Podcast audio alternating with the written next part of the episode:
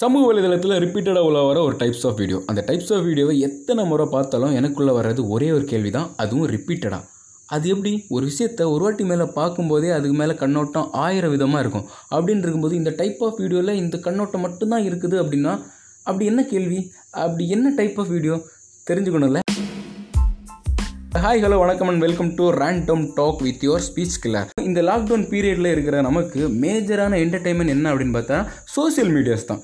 ஏன்னா டிவி ரிமோட்டுக்காக சண்டை போடுற நேரத்தில் யூடியூப் ஓப்பன் பண்ணி நமக்கு என்ன வேணுமோ பார்த்துட்டு போயிடலாம். நியூஸ் சேனலில் பார்க்குற நேரத்துக்கு ஃபேஸ்புக்கோ இல்லைன்னா ட்விட்டர் ஓப்பன் பண்ணி பார்த்துடலாம். என்ன ஃபேக் நியூஸ் தான் நிறைய ஃபேஸ் பண்ண வேண்டியது இருக்கும்.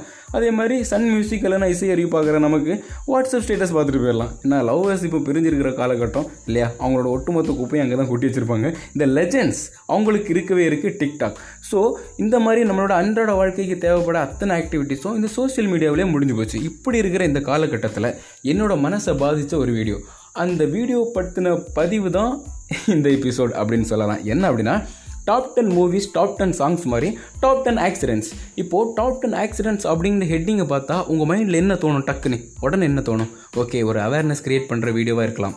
தோணுதில்ல? ம் சொல்லுங்கள் எஸ் எனக்கு அப்படி தான் தோணுச்சு. ஸோ அந்த மைண்ட் செட்டில் தான் நானும் அந்த வீடியோ ஓப்பன் பண்ணேன். ஓப்பன் பண்ணி பார்க்கும்போது என்ன அப்படின்னா ஒரு லாரி அங்கேருந்து வேகமாக வருது. இந்த பக்கம் ஒரு பைக்கில் ரெண்டு பேர் வேகமாக வராங்க. ரெண்டு பேரும் நேருக்கு நேர் மோதிக்கிறாங்க. டம்முன்னு இடிச்சுக்கிறாங்க.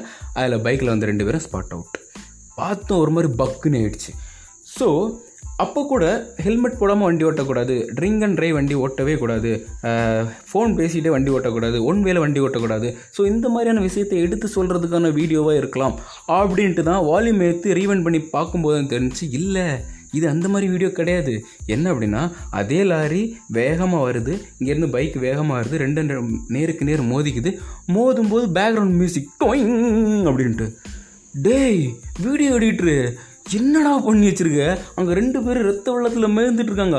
அங்கே கொண்டு வைக்கிற உன்னோட சென்ஸ் ஆஃப் ஹியூமரை அந்த கிளிப் மட்டும் இல்லைங்க. அதுக்கப்புறம் வந்து அடுத்த ஒம்பது வீடியோவுமே அந்த மாதிரி தான் இருக்குது ஃபுல்லாக ஃபன்னி மியூசிக் போட்டு வச்சுருக்காங்க. எனக்கு புரியலை. இத்தனை நாளும் மற்றவங்க கஷ்டத்தை பார்த்து தான் சந்தோஷப்பட்டுட்டு இருந்தோமோ? அப்போ ரத்தத்தை பார்த்து இத்தனை நாள் சந்தோஷப்பட்ட மாதிரி தெரியலையடா இப்போ சந்தோஷப்படுற மாதிரி வீடியோ பண்ணுறேன்னா ஐயோ நமக்குள்ளே இருக்கிற அந்த மனிதம் கொஞ்சம் கொஞ்சமாக அழிஞ்சிட்டு வருதோ? அப்படிங்கிறது தான் என்னோட கேள்வியாக இருந்துச்சு.